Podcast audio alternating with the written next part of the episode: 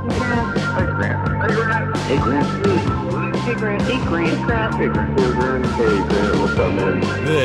is the Grantastic Podcast. Okay. Welcome to Grantastic Summer. How are you? having me. I'm so good. How are you? I'm doing fabulous. You know, living my best life in San Francisco as I can.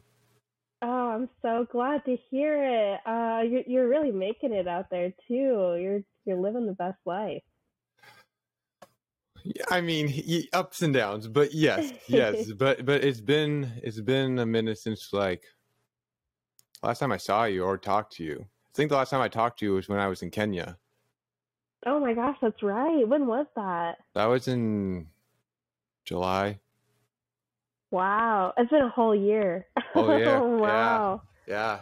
Well, I'm glad I'm glad we're reconnecting on the podcast. That's always, you know, it's great for this. But um, how you been? Catching up on the Grantastic. I want to hear about everything nonprofits. You know what the world needs to do and all that good stuff. um, well, right now I am working for a sustainability company out in Scottsdale. So um, we have this really cool technology that's able to turn water or turn sunlight and air into drinkable water. Um, and we do projects not just in developing countries, but that's what it was primarily built for. Um, but we also do like large scale residential, so different houses are able to get it we do it for different companies. Like um, some, some of our big investors are like Microsoft and BlackRock and all these really cool people. Um, so I've just been getting really in depth into the to the space. We're not a nonprofit technically. We're a public benefit corporation, so we're a for profit, but we still have some of the perks of a nonprofit um, because we do give back to the public in many different ways. So um, yeah, it's it's been interesting working for a for profit for the first time. Yeah, I was gonna say because your goal is it is nonprofit, but you're at least you're giving back to the world. That's like the key. yeah, yeah, and it's good to get a little bit of experience in both. Um, I still want to eventually go back to nonprofits just so there's a there's a different sense of community there. Um, but it's good to learn about what it takes to do a business in a startup world of a for-profit and a nonprofit, and then come back together and um, maybe if I want to do my own one day, I'll have all this experience.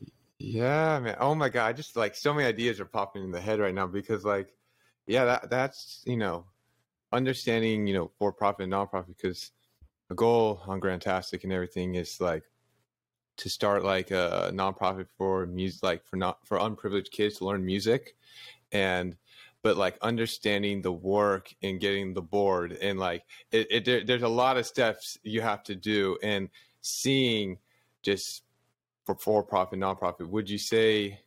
I know it's different works you have to do, but would you say are there similarities between the two? What you're doing right now, or I definitely would because technically our for-profit is a startup, and I see so many similarities between a for-profit startup and a nonprofit that's been around for even a decade. Just because um, we still have to apply for funding um, because we're a public benefit corporation. We get to apply for grants and funding, and we get um, like government aid and stuff like that. So um, that's a lot of the stuff that nonprofits have to do in order to just operate, um, to pay their employees, to keep lights on in the building. They have to apply for funding constantly.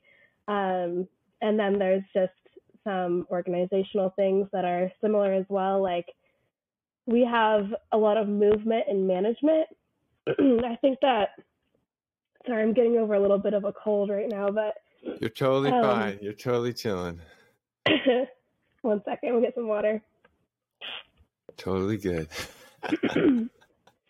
um, I just think that structurally, like management will drop out pretty often. I think you have to be very resilient in a startup space and also in a nonprofit space because, like, since you're always applying for funding, there will be times where you don't have enough money to pay your employees or to keep the lights on as well. So those people that don't have the means to get through that, they they need a constant paycheck or they need um, some kind of structure in their everyday life. They tend to um, kind of drop like flies pretty quick. So there's a lot of movement in the company.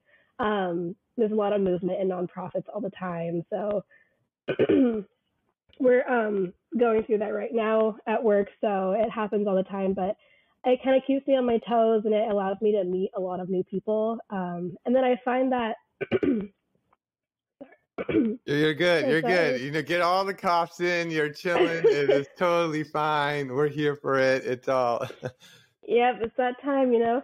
Um, but yeah, so I, I just think it's a it's a really cool experience because when you're in the kind of the infancy of any company, whether it's nonprofit or not, it's kind of like you're learning by drinking out of a water hose. Like it's just all this information all at once. Um, and then you find that the people that do stick around, um, they're usually the ones that have already had decades of experience in their industry and they've made all the money that they can at these different companies, these big tech firms. Like, for example, the guy that I don't know if you know those um, kid pouches of like apple juice or applesauce. Like, there's like those pouches of like fruit smoothies for kids. Um, our brand, our president of brand invented those. So like he's already made all the money that he's going to make anywhere else in the world, uh, but he just wanted to find a company that he can give back. So now we have all these incredible people with um, such diverse talents and all of this like renowned talent as well um, working for us. Um, and they're like the most resilient because when you come to work for a startup in a nonprofit, similarly, you're going to be taking a pay cut, but you're doing it because it's more than that to most people. Definitely. And I think, you know, not to say people who are in regular businesses and stuff, you don't like have a heart or anything, but mm-hmm. like you're in nonprofits because you want to do the greater good. And I don't know, like whatever it is, helping kids, which, or, you know, helping third world country, whatever, like there's this sense of like, you know, I feel like as humans, our job is to help others. That's like, that's the point, not to be greedy and keep the money to yourselves because like what does money do for you yeah it gives you like a house and this and that but seeing smiles on other people's faces or building connections and memories is like that's the goal man that's like what we're here for and mm-hmm. um like you said i think definitely the people who want to do nonprofits are here to actually do it versus people who want to make the money and i think but do you think for someone who's interested in doing nonprofits do you think or want to start their own they should first volunteer or first, you know, see what it's like before trying to start their own, or maybe they got a like a bachelor's in it or something?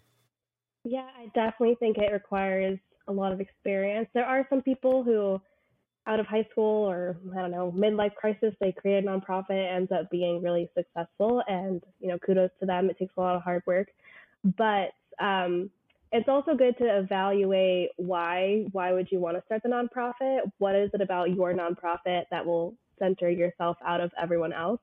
Because what tends to happen is like for me in my instance like if i were to start a nonprofit it'd be a water nonprofit to give water to people who don't have it um, because what my company does. But um, if i were to do that i essentially would be decentralizing resources from the greater good. So now we have all of these water nonprofits populating around the world.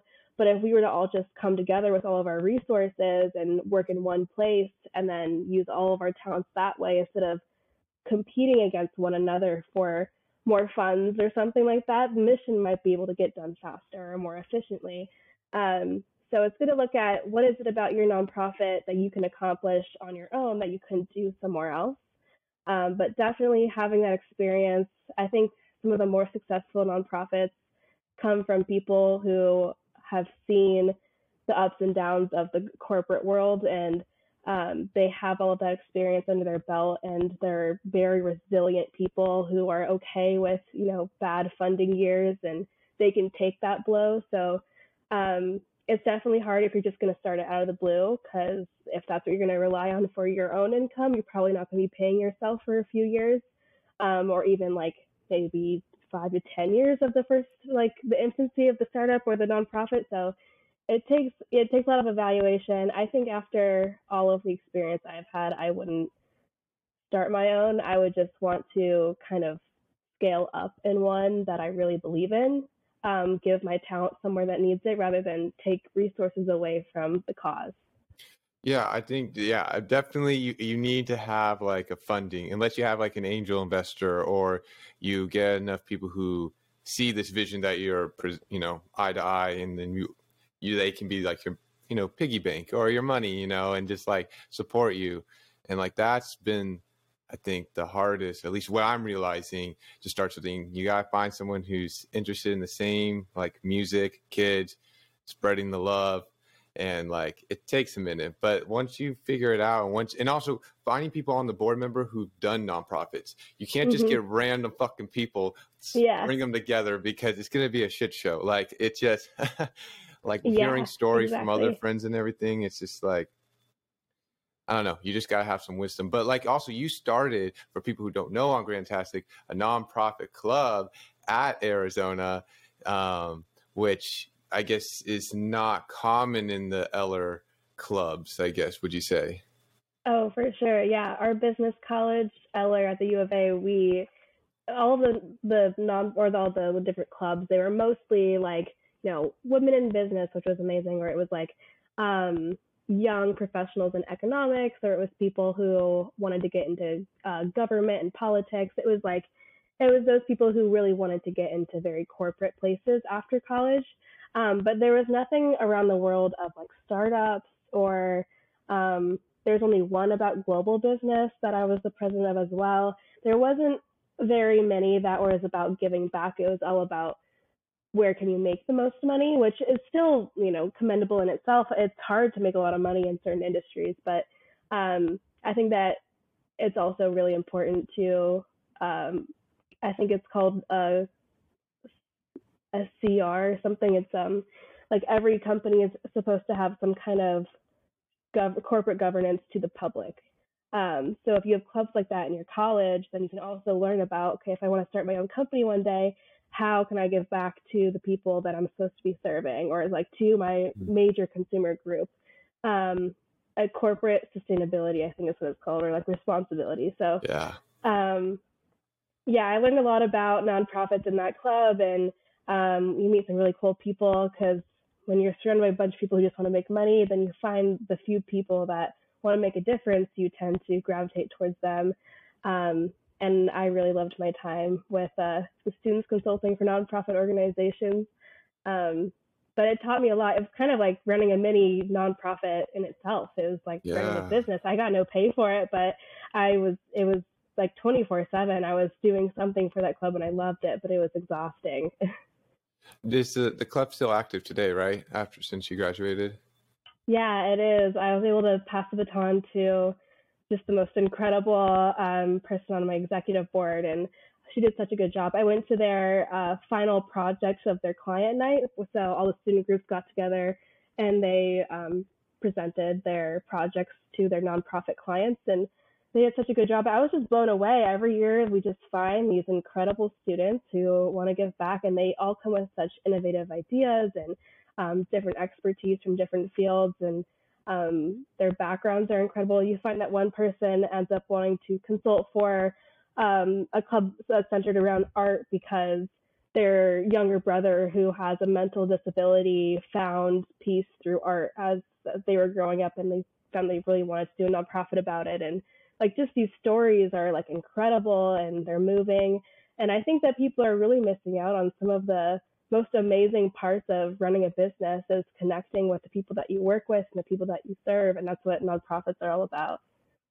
You would think. Well, I, I don't know. I would. I was gonna say you would think. You know, Eller would see that and be all about giving back, but also not shaming or whatever at Eller or Arizona. But you know, it's definitely not Cal or you know Blue State out here in San Francisco. Mhm. They're all about the money. But like, um, I think the people, but there are good-hearted people there, and I think it's great that what you did and like because nonprofits should, you know, there should be more clubs about it and like they finally i remember like they have a minor for uh, you can get a minor in nonprofits at U of A. They started, so cool. but they it should become like a major. It's like you know It it, should should. not just a minor because it there's so much detail and stuff and like information and experience you can learn and there's teachers there who do run nonprofits professors and i think turning that into a major and then like having whatever the students to create their like you know own club or whatever or like Mhm. project of it and then try to get the hours and try to get people to work together i think it really opens your mind and especially now like with the world and it's like everything's falling apart like we like Yeah. need nonprofits and like or people who are just good-hearted folks to come together hmm Oh, definitely. Yeah, it should be its whole major. It should be it should be taught in high schools, not necessarily just nonprofits, but about like the importance of giving back in some way. Like there should be volunteer clubs on schools. I know like a lot of schools do have like UNICEF clubs, which is really cool.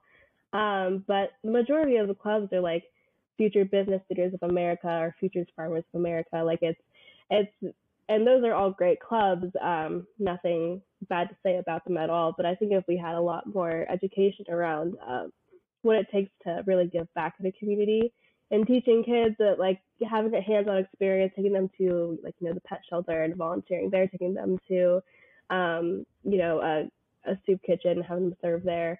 It's even though it's like when you hear that, it kind of a lot of people would be like, oh, I don't want to like spend my free time like cleaning up cat poop or whatever, but it's not even like that. You get to meet really cool people who are serving their lives to a place that they don't get paid at. They're doing it because they love it. And how often do you see that? Like in my company, we all get paid, so it's not like anyone's here just out of completely the kindness Mhm. of their heart. Um, so when you come across people like that, it's just it opens up your mind so much more, and that it's a really big motivator.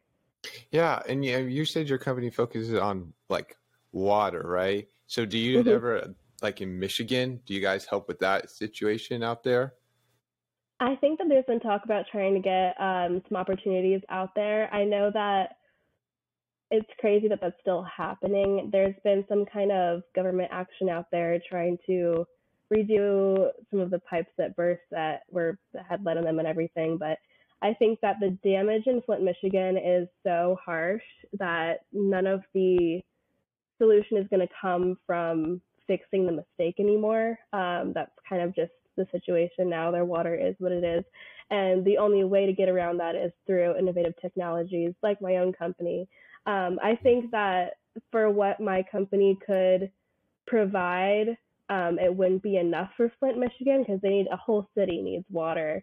Um, so it's probably why we haven't reached out there soon. Like we mainly work in smaller communities and schools and buildings because we can serve populations of maybe up to a few hundred, but like a few thousand, probably not. We wouldn't be able to meet their their demand, but there are definitely a lot of really cool innovative technologies in water going on right now.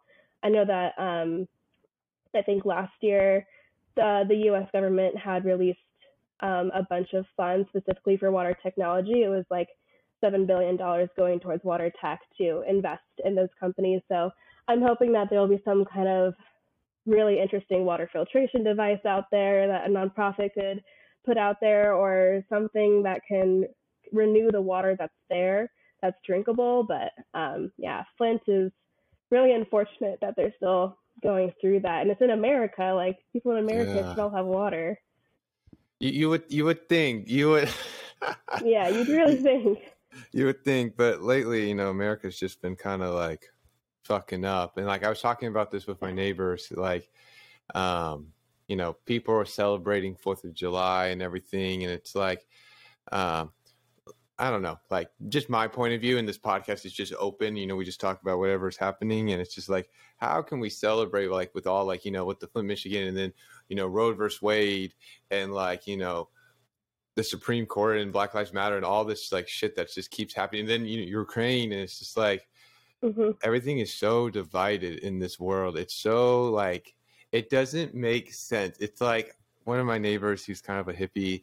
He's just like it's like a bad trip, man. And I'm like, yeah, man, it is Really such a bad bad. trip. It's just a really bad trip, and you just can't get out of it. And you're just like you're just trying to find the way or trying to find a way to calm down. But yeah, I mean, you're in Arizona, right? That's where and like what could you say how do how do people how do females feel about what's happened you know in your because you're it's a purple state i think now we call it right it's not red or blue Yeah, it's, I it mean- flips. It's, I'm kind of surprised that it was uh, that turned blue because Arizona's just always, and it's still, you can still tell that it's very deeply rooted in red everywhere here. Um, but yeah, I, every, everyone's just turned up about it. I think I didn't realize just how personal that was. Like when I heard that they were going to overturn it, I was like, yeah, right, they're going to overturn it, sure. But it's real and it's happening, and I I talk about it with my friends all the time. And I saw um, a post recently that was like people are um, boycotting the Fourth of July because there's a they said there's a lack of independence right now. So um, I completely understand that. Um, for the most part, I I don't know. It's hard to say with I don't know how the the decision came to be with the Supreme Court and everything like that.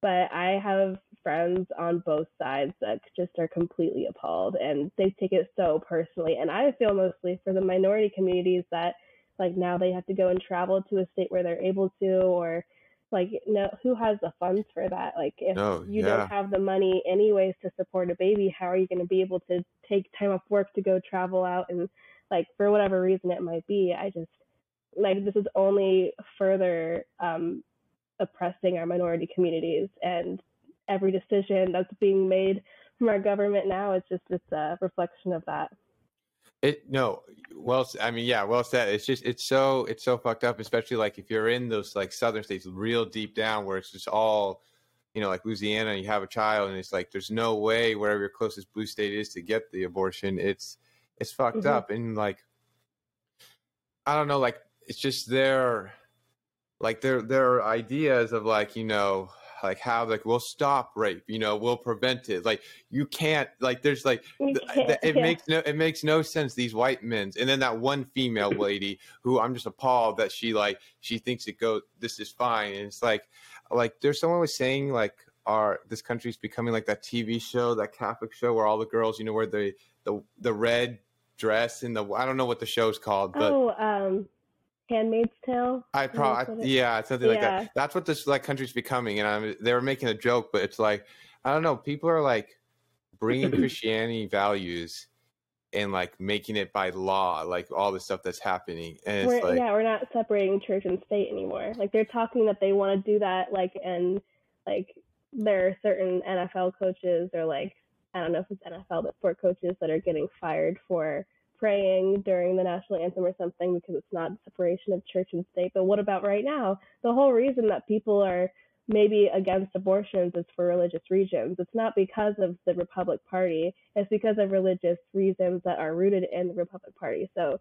it like how are you really to be one to say that it's separated when it's not i mean there's nothing in any bill that's been passed underneath a red, legis- red legislator that has talked about how women shouldn't have abortions like that's not about it it's all about religion so and so whatever happened to being able to choose your own religion like we're in us we don't have like a we don't have a religion that is our official religion like some other countries. We're supposed to be a melting pot, but yet here we are. it, yeah, it doesn't feel like it at all. And it's like, I'm not hating on Christians or Catholics at all.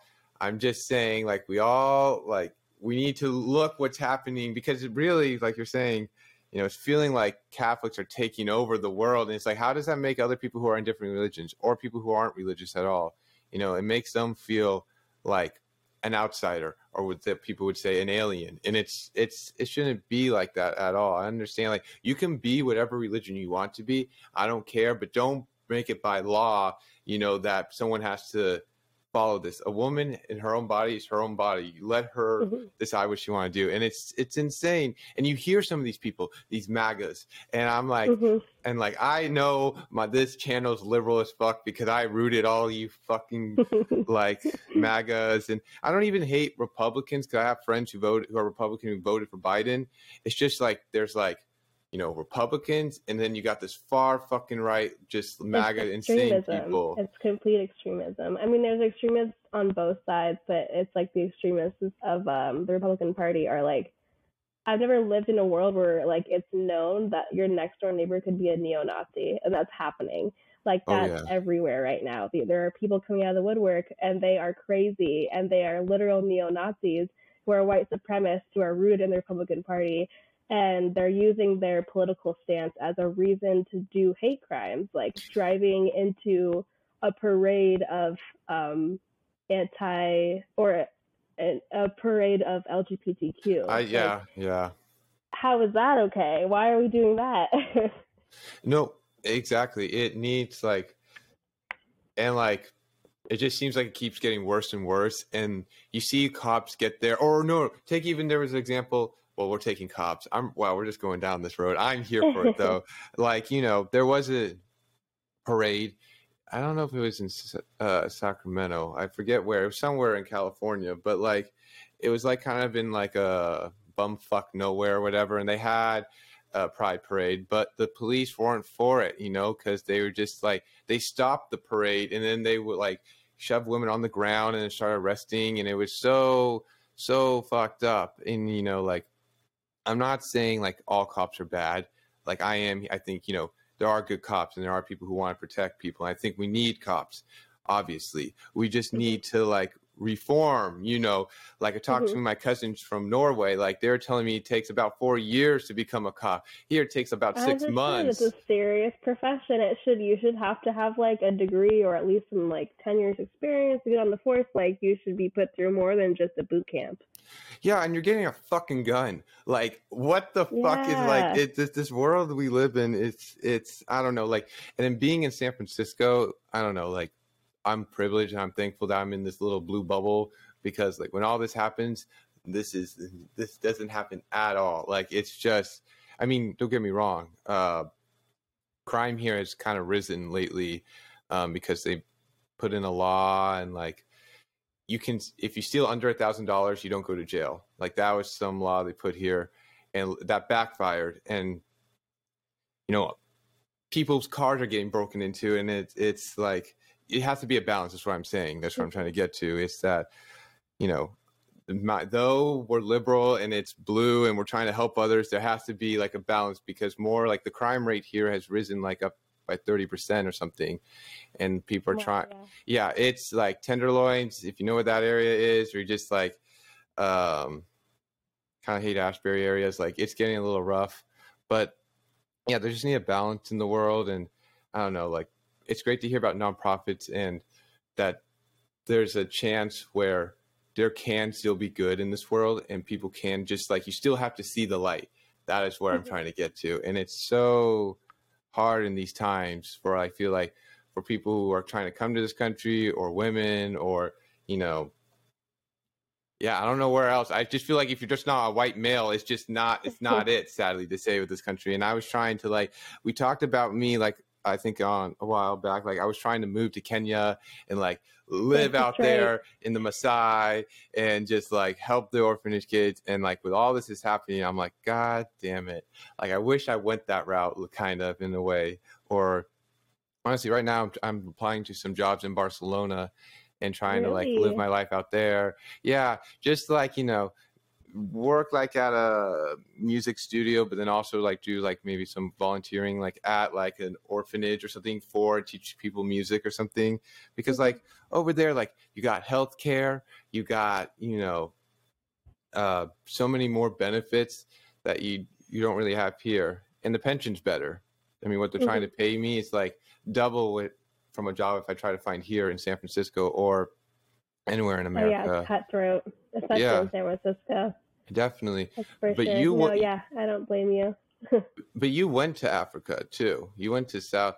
Was that for fun, or was that for, for uh, uh, like a educate? Like, okay, so what what did you learn from the nonprofits? Yeah, um, I interned at a nonprofit called Water for Cape Town, and we were all centered around education. So we wanted to educate the public about proper water conservation practices because it was right after they had just avoided day zero, which is when all their taps were going to run dry because they ran out of water.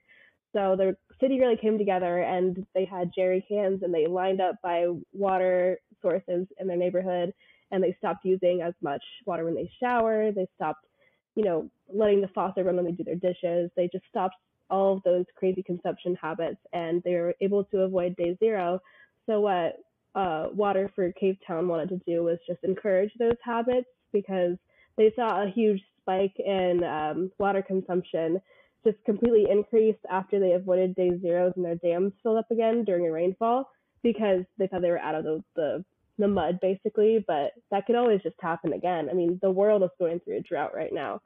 So um, i learned some really incredible things. I mean we were a team of four and we were running a nonprofit. And so i ran the website and i made most of the marketing materials we had someone on research and she did all the research one person was on education. She planned all of the school visits and getting with the kids and talking about like giving them packets about learning about, you know, don't let your shower run for more than this amount of time because then you're wasting this many gallons of water.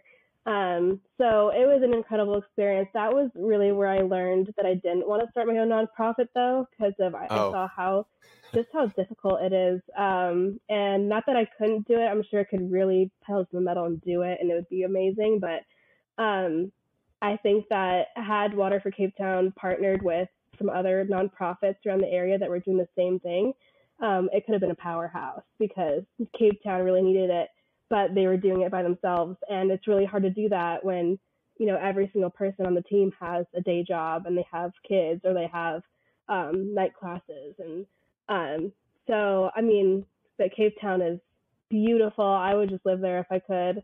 Um, incredible place to visit. I know some people that have traveled the entire world and they say Cape Town is the best place they've ever visited before. So um, I go back in a heartbeat and I learned a lot about just appreciating my resources and how valuable water is. Um, and how when, you know, an entire population is about to run out of their most precious resource, how it doesn't matter what your politics are, doesn't matter what your gender or your race is, like we're going to come together and we're going to survive. And they did that. And so Cape Town is just filled with resilient people and they're just also kind. So I definitely yeah. suggest anyone visit and, and learn about the, the water scarcity there. And it was, how did you find, did U of A hook this up? Was this at like the, when they have that world, you can go off for a broad year kind of situation? Yeah, it was for a summer, so like two and a half or three months. Um, you can sign up for, uh, well, you have to apply to an internship program. So I applied to CIEE. I don't know what it stands for, but um, and they you get to kind of pick the location that you want to go in, and you interview and you let them know what types of jobs you would want to work for, and they match you up with usually a nonprofit to work for. Um, and I told them like I just want to work for a water nonprofit. Like there's no better place to learn than Cape Town.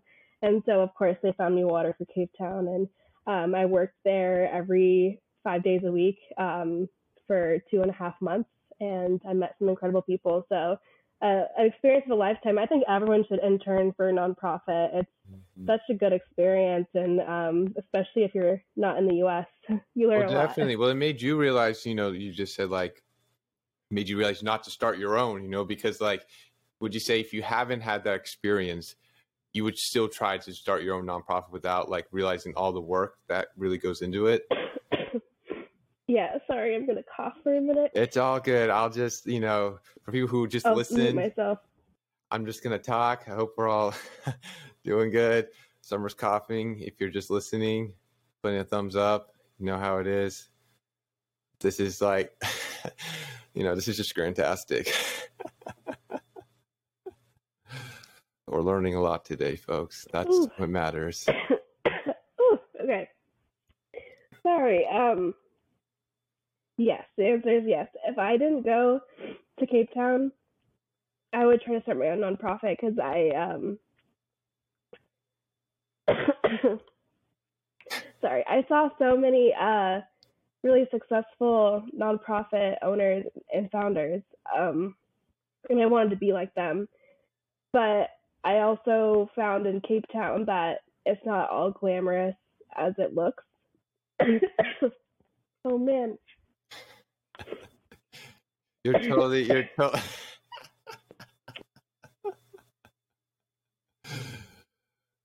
Oh my god.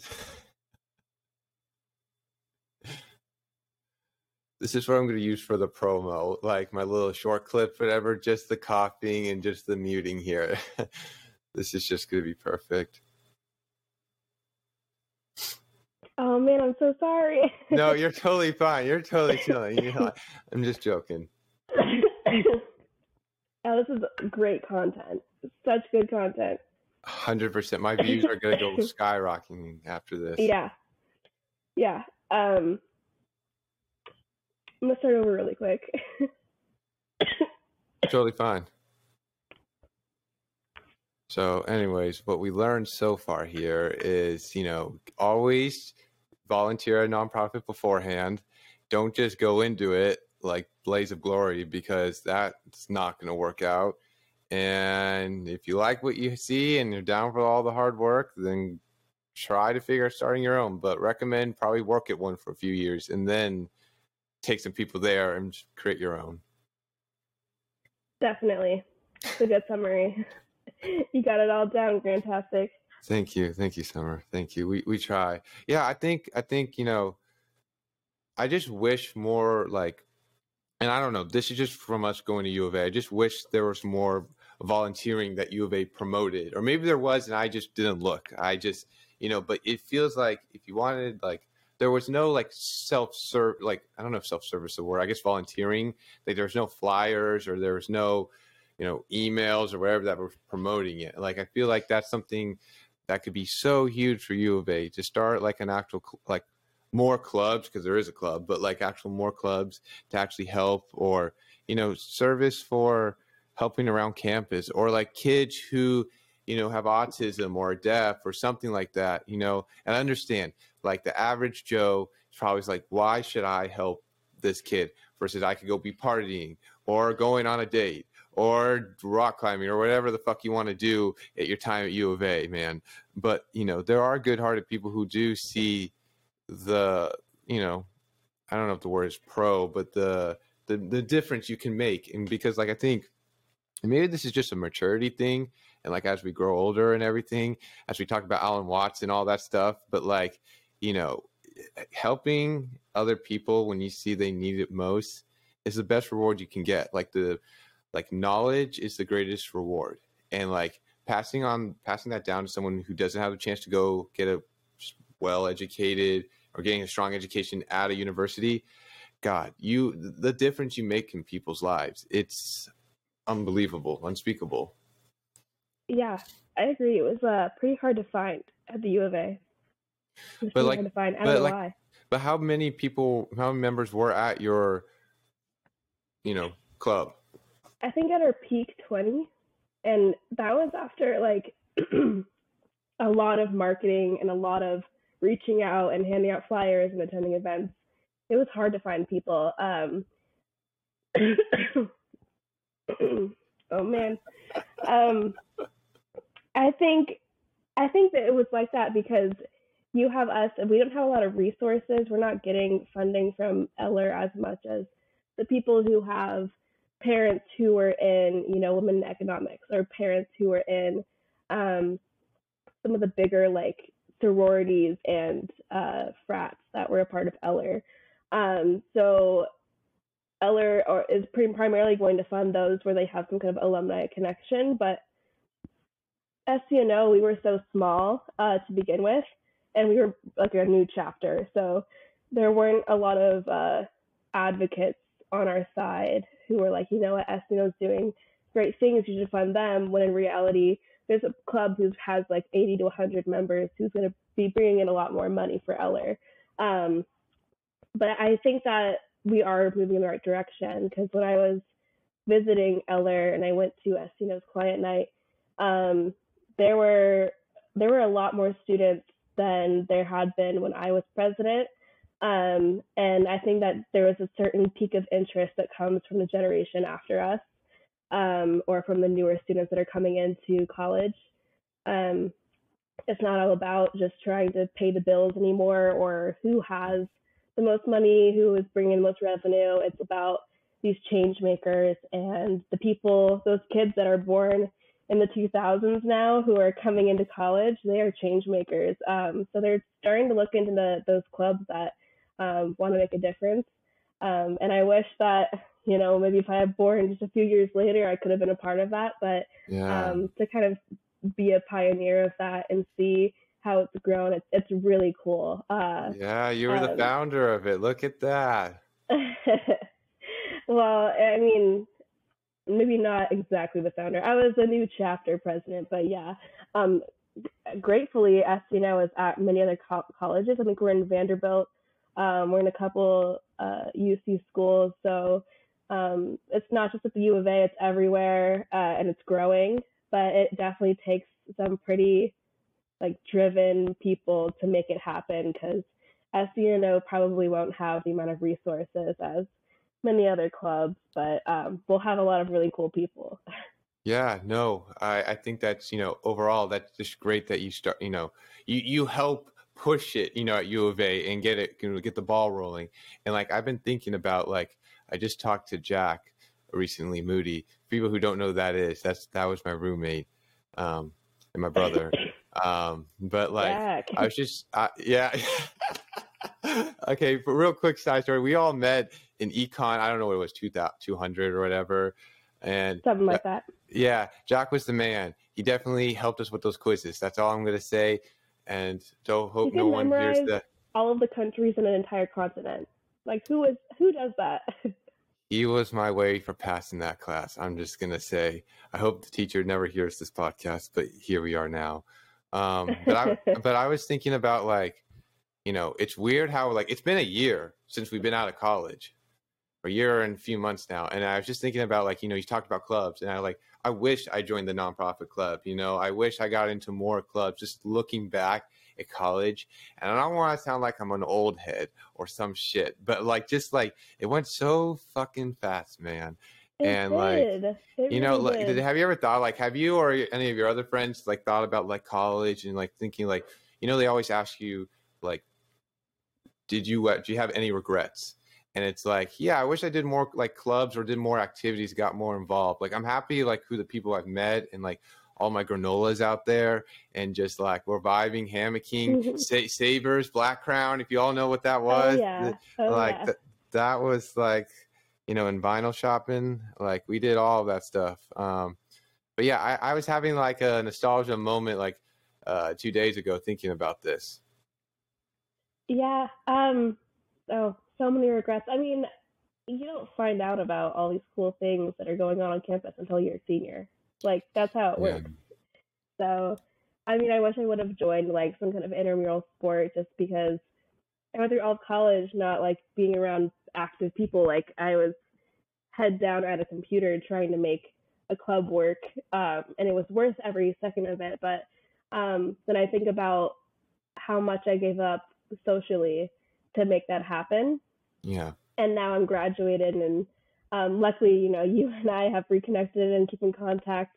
Um, but after kind of putting my head down and like really putting myself towards my studies and my classes and my clubs, I realized I left with way less friends than I started with in college. And the people that you leave with and the network that you create in college is your most important asset. It doesn't matter how many clubs you join if you don't meet a single friend or if you Yeah. don't have a single person that you can make a reference to later in life, it just it was all for nothing. And I have a lot of people from those clubs that I can go to for that kind of stuff, but being the president, they're all going to come to me for references. Um, so it's gonna it's a little bit different. Yeah, that it's it's, like it, that makes it a little bit harder because if I get yeah, so that's I don't know if that's a double edged sword, but like yeah, that's kind of. But like going, but I want to go back to what you were saying about like how you know started with friends, but then it got shorter. But like you know that could be a good thing too. You know, like like Mhm. you you weaved out. You can use whatever words, fake, not the real ones. You know, like the people who actually have your back. Because I feel like the same. Like freshman year, I met a bunch of people for sure. But then Mhm. over the years, like, like we talked about this before, I think, you know, about just like, you know, self love and like the people who like the re- your real people who actually care for you. Like if something happened, you know, they got your back. And re- reflecting on that, like right now, just kind of in this moment, like having like all these thoughts right now, man, this is what's just amazing. Uh, Mhm. it, it's kind of like a good thing because would you rather have a bunch of people you know you started with but weren't really there for you like they're just kind of i don't know if the word's flakes but they're like okay friends versus like your real like solid five good friends who you know who have your back. I mean, that's how I oh, see I it. I definitely know what you mean. Yeah, there. I had plenty of friends my freshman year that I, I'm glad I don't talk to anymore. Which is fine. hmm Yeah, totally fine. And um, the few people I do talk to now, like they're lifelong friends. Um, I think that there are definitely situations where I could have, you know, talked to that person that I sat next to in class more, or I could have, um, you know, just tried to make some more connections when I was head down trying to get stuff done. But um, the friends I came out of college with are definitely keepers, and uh, and I'm sure there will be like many more opportunities to make more friends. I didn't realize just how much harder it is to make friends in your 20s than when like you were in college when you're surrounded by your friends every day. Yeah. Um, but once you move away and you get that first job, your your coworkers are your friends and um, or your community are your friends. But it's a it's a much more it's a different experience. Oh, a hundred percent. No one tells you this. Like, I don't know Yeah. why. No, not even my parents told me this. I was like, what the fuck? Like, you know, I, I definitely feel that, especially like, I feel like a lot of my friends after Tucson, they all just moved to Phoenix. You know, that's Mhm. like they got jobs at the job fairs, they were in Phoenix, except for one person I know, they moved to SF too. But, and like, so you kind of have like those friends based, you know, who you see and stuff, like you said, your coworkers and stuff. But, after but like when you once you finish college and if you go to a whole different state and stuff and you have to try to find people again and it's like it's hard to stay reconnect with those people you know it's hard you you guys Mhm. have to put in the effort and it's um but it's worth it at the end of the day and i don't know people i feel like like we're talking about you know making friends at age 20 and stuff like definitely or maybe this is also with covid but people are more Mhm. introverted i feel like you definitely like Definitely. um you gotta like you want to become their friends but you don't want to freak them out like like me Yeah. i'm always like i don't know what's a good analogy but like i'm just like a dog or something i just want to be You're your friend retriever. i'm a golden retriever and i just want to be everyone's friend and just like just have a good time but people are a little bit more reserved i don't know i feel like that's everywhere but here for sure in san francisco like people just give you the resting bitch face and it's like okay yeah, yeah, yeah, yeah. I mean, I don't want to say everyone, but like you do get some people who just like. I mean, I feel like at least where I'm at in the Marina District, Mhm. uh, they give you that face like, just don't look at me, and it's like, but they could be the sweetest person ever, and I think definitely it's hard to meet people unless you do like. Um, if your community or wherever you live have some events that you can join or join, I guess, hobby clubs or whatever they are today. Mhm. Like me and my neighbor joined a tennis league here and we're Oh, playing the nice. frat bros in the Marina for three thousand dollars and we're gonna try to win it so here we are Do it. Oh, yeah, So- you have to find like these obscure little events happening to make friends now. You have to really reach out. Like, I never thought that I would do this, but and it's really hard to make friends in Phoenix too because uh, Phoenix is so big. It's Mhm. huge. So, like, my neighbors are all oh, in their 60s and 70s retiring because there really isn't like a pocket of post college grads that you can go move to. Yeah. Um, so I went online and I found on meetup.com a bunch of people in the same position as me who are trying to meet people out of college. And I met some people. We went on like a, a walk in downtown Phoenix, and it was a group of girls, and 200 girls showed up just to walk with each other because we haven't talked to girls our age or made friends with girls our age in forever. And it was so refreshing just to meet new people. Um, but it's also important to remember like there are thousands of people in your same situation, in our situation, who like I didn't think it would be this hard to socialize, especially after COVID or um, after college. It's it's a really weird transition that no one talks about. no one talks about it. no one like there's no like book on how to socialize or anything like that when covid hit i remember this was fucking in business class with dirk i think that i think i think it was dirk i don't know who it was but for, whoever it was i just remember sitting next to my friend brody and it was just like covid happened and the shit just flipped and it was Mhm. just people were becoming introverted introverted introverted and it was like hard to pry people open or try to hang out people got so comfy being at home and then work too doing work at home it's like they didn't want to go see people because it got them feeling weird or whatever. Like people, it's so easy for someone to sit here with their monitor on the screen, coding or whatever work you have to do, answering emails, and going into the office. But like, I love, you know, riding my bike or car or driving my car half you know across town to go to grad school for music and just meet all the professors see homeless people yelling at me you know just trying to get back with the community because like that value of community seems like it's disappearing and i don't know i think there's a lot to learn and I, i'm curious like you say you know you wish you kind of went started college with these 2000 kids but think about like like if you did you know like you would have entered COVID your era for high Oh school, my gosh, and then yeah. you're like you're like first freshman to I guess junior because we it was normal for us until then. It would be a whole different experience. It like, and I think Yeah, about that. My really si- my siblings are in college right now, and it's like they tell me it's just weird how it's it's it's even harder for them to meet people unless you join a frat or sorority. That's the only way you can really and clubs, but really the frat and sorority. They tell me that's how you really you know find people. Yeah. Oh, I didn't think about that. Yeah. I guess I'm gonna skip all of that and just start like right now. Yeah, yeah. it- That'd be hard. I really did feel so bad for class of 2020. Like my friend graduated from chemical engineering in 2020 and she just cried. She was just so sad. I mean, you work so hard. You work really hard to graduate. I worked so hard. Well, think about And us. We, got, didn't even. luckily got to walk, but we didn't get the big U of A graduation, and that was bad. But not having one at all, oh my gosh, I'd be devastated. Oh, a hundred percent. I don't know. I was so excited to see like you know who was going to talk at our graduation. You know, I was really betting Bernie, but that didn't happen. I mean, I should have realized it was never going to be Bernie, but you know, a boy can dream. But then we get we didn't get anyone, and I was like, know. God damn! Like that was. I don't know. I think about that a lot. How our graduation is definitely different.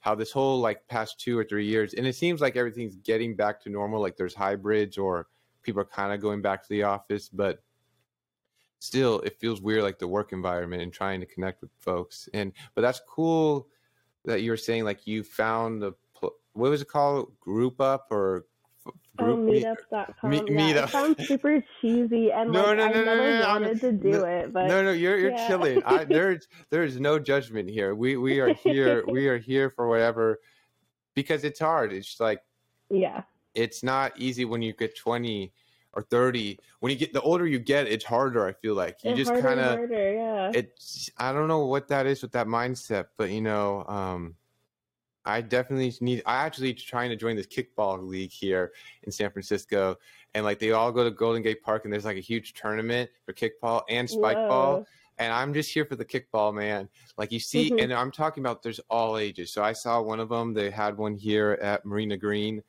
uh, right across the street from me, and I shit you not, you had all ages. You had this one person who was like 70 or like 85, and like he's old, but he's super cute, and he just kind of kicks the ball, and he's trying to run to the base, and I'm just like, cute. a hundred percent. And I'm causing traffic because I'm so interested in my car, like watching this. I'm hearing all these people saying "fuck you" to me and like trying to go around me. But I'm so invested in this. It's like, and that's like the best thing when you find like a group like that. It doesn't matter like age is irrelevant because the mind and soul. That's all. If you all can connect like that, that's all that matters. And like they're all having fun, and like they went easy to like. Got the ball, but like they didn't tag him out. Like they's like, okay, let him get first base, and then we'll get him and then the next person go and then they mm-hmm. tagged him out. But like just for him to get to the first base, and I was like, yeah, man, that's that's what I'm here for. And like, there's something called, I don't, yeah, you probably have this. Do you know what Sofar Sounds is? I haven't heard of that. Okay, plugging Sofar Sounds. This is like I do a part time gig for them. Like so far, if you, I'm like giving a huge plug here. Uh, so they're around, they're everywhere around the world, and it's like for people to connect. So they're small like venues, and it's all acoustic, like MTV Unplugged kind of situation. So you get your ticket, and it could be at any place. It could be like at an REI store, or it could be at Hmm. someone's house, and it's intimate. You like there's about maybe sixty or seventy people, and you buy the ticket, but you don't know who's performing. So you're just going with luck of the draw, but they're good.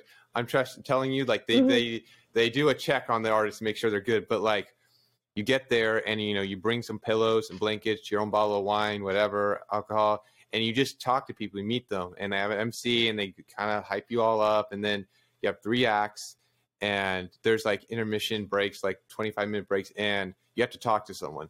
And then after, you know, in between those, MC will come back and she'll be like, or he will be like, all right, tell me someone who you met and tell me a fun fact you learned about them. And it really, you really connect with people. It's a really great thing. I met like five cool, amazing people there. I met one chick who like was super groovy. Not gonna go into that, but like I'm just I'm just that's all I'm just later. I'll, yeah yeah tell you that later off camera. But like uh like it's just been it's it's cool. It's organic. It's like that's what it that's what I want. I want the organic. That I'm tired of the apps and like meeting all like I just Mhm. want to meet people like in the old days and how my folks or grand folks told me. But like definitely check it out. That's the point I'm trying to get to is that there is so far Oh, I definitely will. so far Yeah. sounds in Phoenix. You just have to look, and you can meet amazing because you go there and people want to be there. So it's not like you have people talking and stuff. Like you actually hear to hear the, the musician actually play their music because you know when you go to some place that everyone's kind of talking in the background or whatever. Like when a musician's playing at a bar or something, it's like that's what the founder's idea was. His idea was to like you come to this place, this tight kind of place, but you're here for the musician. You actually hear, listen to the lyrics, the story they're telling you, but also in the intermission, meet people. And it's like that's a form of community. And uh, whoever whoever listens to this podcast, definitely go to Sofar Sounds and just like I'm plugging them, but like go check it out because you can meet so many cool people. Like it's like I think finding any outlets of that is so crucial nowadays. Oh my gosh, yeah, that's so cool. I definitely want to check that out. Um, and I think especially it's hard to find community around music just because there's, I mean, everyone wants to go and play like a volleyball tournament or go like, I don't know, go play sports somewhere go get drinks. But like music is like, where are you going to find someone with your music taste or where are you going to go find a venue where it feels personal and you're not just going to go, you know, eat dinner and like listen to live music. And so that's really unique and such a cool idea. I'm sure like right after COVID, everyone wanted just to hear live music again. Oh yeah, and the and also that it's acoustic. So like if they made like a song that was like I don't know, electronic or something, they had to do an acoustic version of it. It has to be all acoustic. There is no Love that. there are speakers, but they're small and stuff. They're trying to make it and they have like the little like uh sparkly lights, that indie light kind of scene, and they like they make it very cozy. You know, it's like some indie film that you just wish you were a part of and you're actually in it. And it's just such a great experience. And um it gets crazy when he also like if that's someone's random house that you have to go to it's just like what the fuck? You know at first you're like kind of like is this safe? But when you realize it's cool. You see people going in you're all chill. It's just a fun time man. And i think also just doing hobbies because like i know you were into graphic design. I remember you were showing Mhm. me like have you i mean since covid and stuff have you pursued the graphic on the side here Um, I wouldn't say I've pursued it, but luckily in my job, I get to use it a lot because I work with our marketing team. So for any of the smaller projects, like if they need help making um, an infographic on some information about, which sounds really boring, but it's actually really cool. I, I love putting um, color schemes together and matching it with fonts that make sense and making everything look nice on paper because no one wants to read like an eight page paper you know, zero 100%. font basically. It looks really boring. So if I can make it look good and I can also get a message across that I believe in, I think it's really cool. So um, I still do that in my everyday job, which I have been loving. Um, and I just get to help out people who are pitching uh, their projects to like really big companies, but their at least their slide deck looks really nice. Um, and it looks like we care about what we're talking about. It's not thrown together. It's not um, it doesn't look like someone who is 80 years old and just got their first like dinosaur computer did it. It looks really nice and professional. And um, so I really like kind of putting in that TLC to design in my work. Um, I would like to get back into design. I thought about it. Um, it is like kind of a stress reliever for me. yeah definitely so um, I would like to get back into it, but I think when I use it at work, then I go home and I'm like, oh, I don't even want to touch Illustrator or Photoshop. So, um, but no, I still love it. That's, I mean, I think any type of the arts, it's like a great outlet. You know, it's cool to hear that you can use it in your work. I understand when it gets a little like annoying because like you have to do some design, but you're so tired from like a long day of work. It can be stressful, but you know, um, honestly, I don't know where I was going to go with that. I just, it's just, it is what it is. That's all I'm going to say. But You're like, not wrong. Yep. but it's, you know, it's better than coding. That's all I say to myself. You know, I'm glad I'm not coding. I'm glad I'm just That's making true. music Yeah. and stuff like that. But yeah, man. I was afraid that was going to be my job, but luckily I'm not coding at all in my job. that is so nice. I feel like that's what most like, I look at jobs here and there on LinkedIn and stuff, you know, after grad school for me and just like a lot of music jobs I see, it's like they want you to know some type of coding. And I'm like, are you fucking kidding me? Like I try to avoid this by all costs. I like study all, so much theory and all the stuff and like sound acoustics and how sound works. And then I see like I have every check mark and then just coding is one of the most important ones I need here. And I'm like, God fucking damn it. Why is this? Like, because Google and Apple are here and stuff. So that's why. Oh yeah.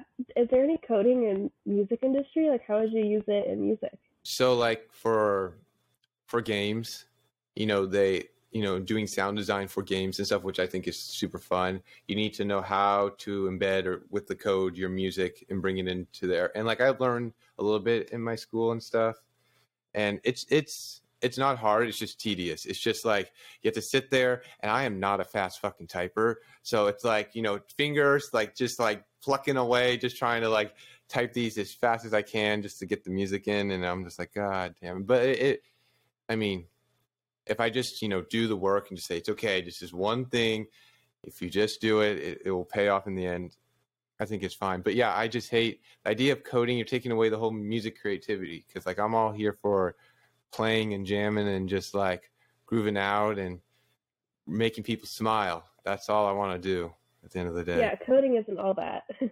No, it's not at all. So, like, folks, if you want to be a creative, you know, try your hardest to make the most connections because avoid coding. That's like what I realized. I've been trying to make the most connections since here. And like, I realized, I feel like the four years of Tucson or at U of A, which is kind of a waste, at least for me, because job fairs, there was no like, you know, you know, audio engineering people or professions are coming to our school and talking to us. It was more orchestral conductors are coming to see the students to see if they want to bring them as their new players or jazz artists. It was like, I don't know, game designers, any of those type of folks were not coming to U of A. And I was like, they really need to branch like music producer, as we call beat makers nowadays, and you know, composers and arrangers separate. They are like two different categories. There should be its own bachelor. And that's like the one thing I feel like U of A could work on in the music department. So that oh, that is my that yeah. that is my rant for today. No, you're totally right. There wasn't, at least from a business standpoint, there wasn't a big music influence at Eller or just, oh man. I'm so sorry, Grant. You're gonna have to just edit out all these Well, well, coughs, I please, know. I- dear Lord. uh, okay, Summer says you should know. I don't. I keep everything. I just keep it all. Grant, please. I keep so like so like this grant. Please, is gonna stay because like it's like people already say there's fake news, fake this. I keep it all real here. I like if I say something stupid or I go off track to a tangent, it's just gonna stay in here. The people just know that I'm like so they're gonna hear the cops. They're gonna hear That's amazing. That's- raw and real. it's exactly exactly but um yeah i think we got everything honestly i'm just kind of like i'm just kind of going on tangents here but like we i I mostly just want to say thank you for coming on here and just talking about like the nonprofits because i think that's like not a lot of information's out there about nonprofits you know and i think whoever who does listen to this is interested in nonprofit i think definitely go volunteer at a place before like you know that should be the general volunteer at a place whatever you're interested in and then seeing if you, if i love how you're coughing while i'm talking uh, uh, um, Uh, no, you're totally right. Yeah. I I am so grateful to be on your podcast, even though I sound like death itself. I appreciate it. it's all Um, good But I'm always down to talk about nonprofits and that sector and the industry. It's it's so cool, and the more exposure and education around it, the better.